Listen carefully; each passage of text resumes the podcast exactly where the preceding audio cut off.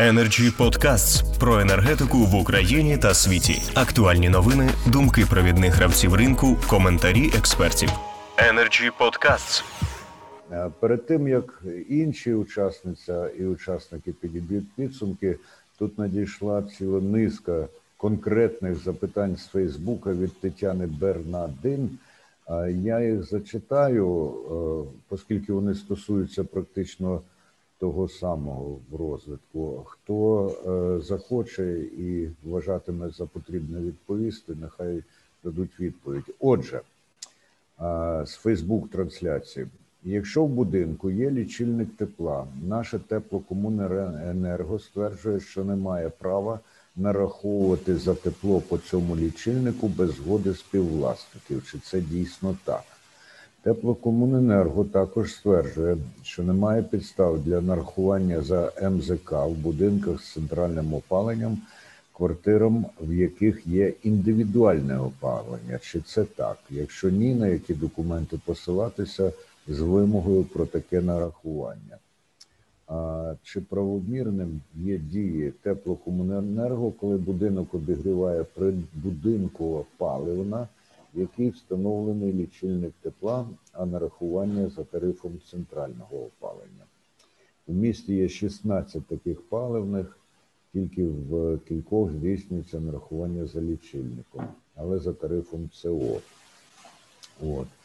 І, і, і, і останнє з запитань в цьому ж річищі, якщо нарахування відповідно до будинкового лічильника чи лічильника в паливній, чи повинні в платіжці вказуватися окремо гігакалорії для конкретної квартири, загальна площа будинку, яка опалюється, та МЗК такого будинку, за яке мають сплачувати усі квартири, а не тільки з центральним опаленням, в яких нормативних документах це описано. Хтось вважає за можливо відповісти. Святослав Павлюк, я бачив, реагував на деякі твердження. До речі, цікаво, що так і не написала нам пані Тетяна, в якому це місті, але з 16 паливних, можливо, Павлюк якраз знає, де це. Я не знаю, де, де це, і чесно кажучи, ви стільки питань навалили, що я, я вже не пригадую їх всіх.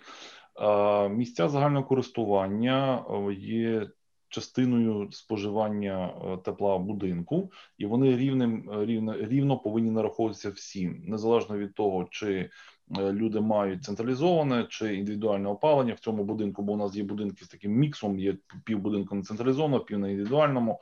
І теплокомуненерго дуже часто собі, ну просто не переймаючись надто входять, не входячи в деталі, вони просто банально списують всі місця загального користування, всі втрати в будинку на тих, кого є централізоване, і тому це ще один стимул, власне, створює таку ілюзію того, що індивідуальні індивідуальні системи є дешевшими, і ми цю проблему великих тепловтрат будинку просто пересуваємо на, на, на централізовану систему.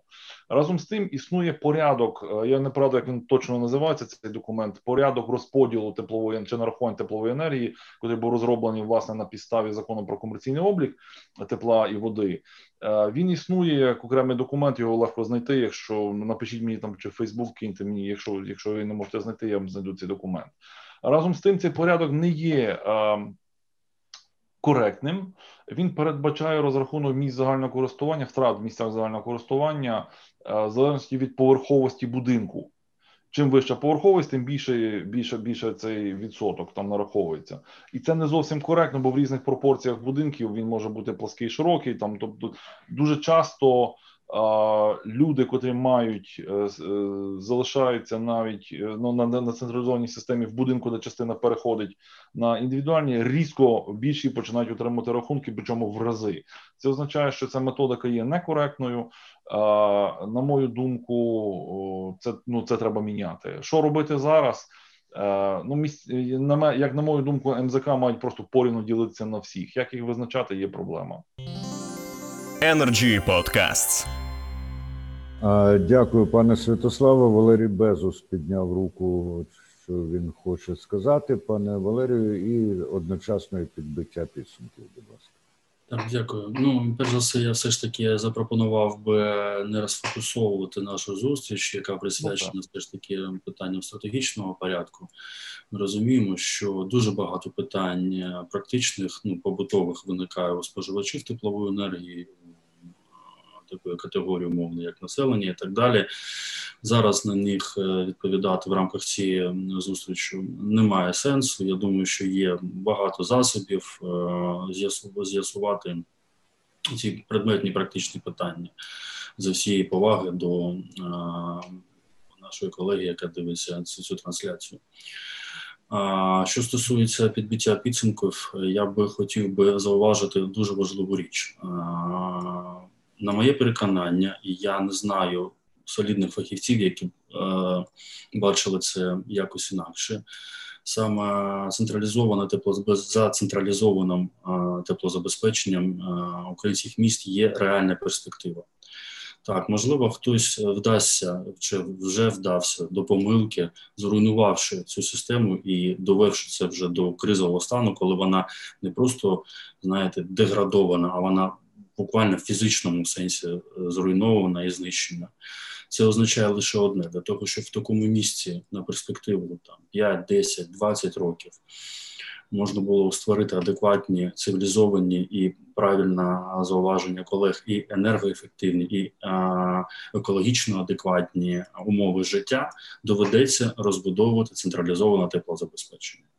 Тому що ефективність і з точки зору економіки, і з точки зору екології, постачання тепла в промислових масштабах, там де це тільки можливо, вона на порядки вища ніж так зване індивідуальне теплопостачання, яке і окремо ми будемо обговорювати. Це можливо воно в багатоквартирних будинках, не враховуючи навіть проекти цих будинків, які очевидно проектувалися задля централізованого теплопостачання, вже не кажучи про те, що відбувається руйнація цих будинків, що це все одно вийде боком. Тобто єдиним адекватним і реальним, я думаю, що до цього все одно доведеться повертатися тим містам, які відмовляються чи намагаються відмовити.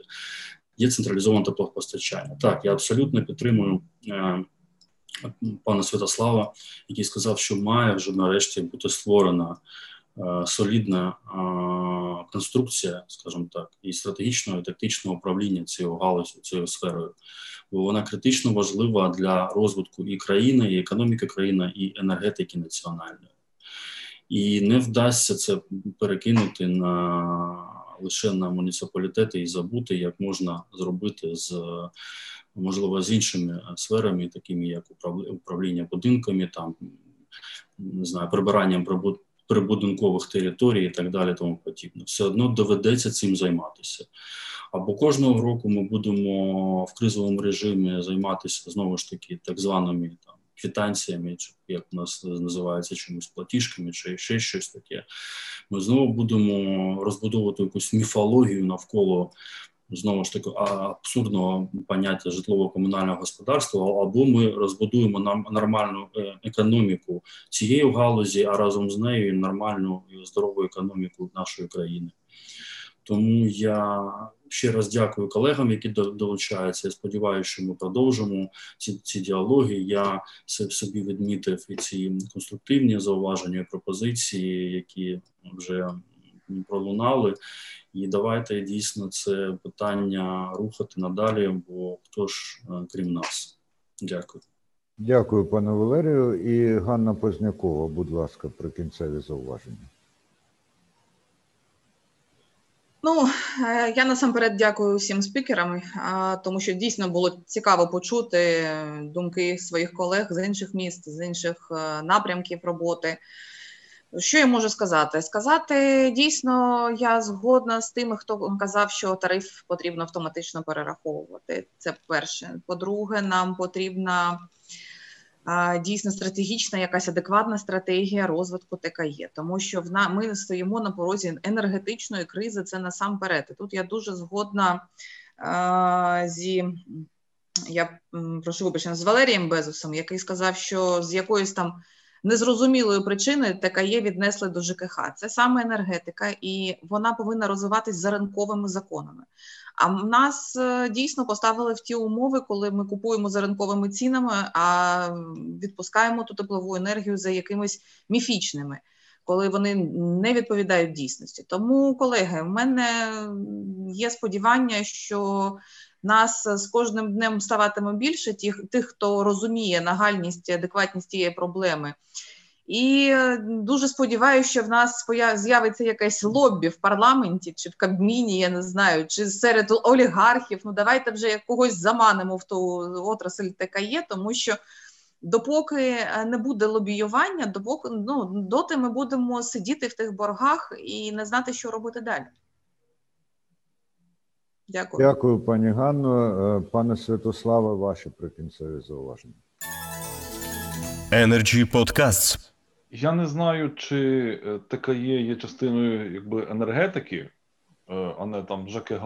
Е, я абсолютно погоджуюся, що у нас не існують житлово-комунальні послуги, існують комунальні, чесно кажучи, послуги, а не житлово житло, житло взагалі ніхто не надає. Квартири приватні, житлові послуги тільки в готелях, фактично. Так? Але я би сказав, що теплокомуненерго – це точно не елемент соціальної допомоги, і вони працюють абсолютно в ринкових умовах, і пора перестати вважати, е, що у нас лікарі повинні працювати за мізерну зарплату, що тепло в батареях повинно жити просто саме по собі. Воно хтось має напрацюватися, щоб воно туди потрапило. А я вважаю, що е, сьогоднішні проблеми є не результатом діяльності міст чи недолугості міст, а в більшості випадків це результат поганого регулювання або дискримі... дискримінуючого регулювання саме уряду. Е, саме держав рівня державних рішень.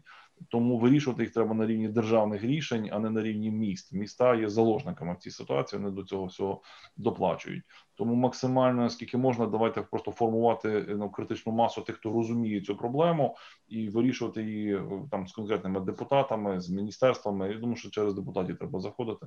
Інакше ми просто вони принаймні можуть на трибуні про це покричати, якось стимулювати там міністра енергетики. У нас буде новий, не буде новий. Е, принаймні, наше завдання, як тих, хто розуміє. Е, поширити розуміння про цю проблему до тих, хто може приймати рішення або впливати на тих, хто ці рішення прийняти може. Дякую. Дякую, і пане Євгене, ваше остаточне слово. Е, я би хотів сказати, подякувати всім колегам за цікаву розмову. Хотів би зробити маленьку ремарку стосовно газу. Якщо підприємство ТКЄ зробить в себе такі стратегічні сесії з оцінки ризиків подальшого функціонування, то одним із ризиків є як цінова політика стосовно газу, так і вартість самого транспортування газу. Бо зараз транспортування зростає, і ціна транспортування може дойти до ціни самого газу. Це перше. Друге, ми в Лубнах вже бачили вибухи на газопроводі, тобто ми можемо мати дуже гарні контракти на постачання газу, контракти на транспортування, але є факт зношеності систем газопостачання, і не завжди в нас є security of supply, тобто гарантія того, що газ буде поставлений.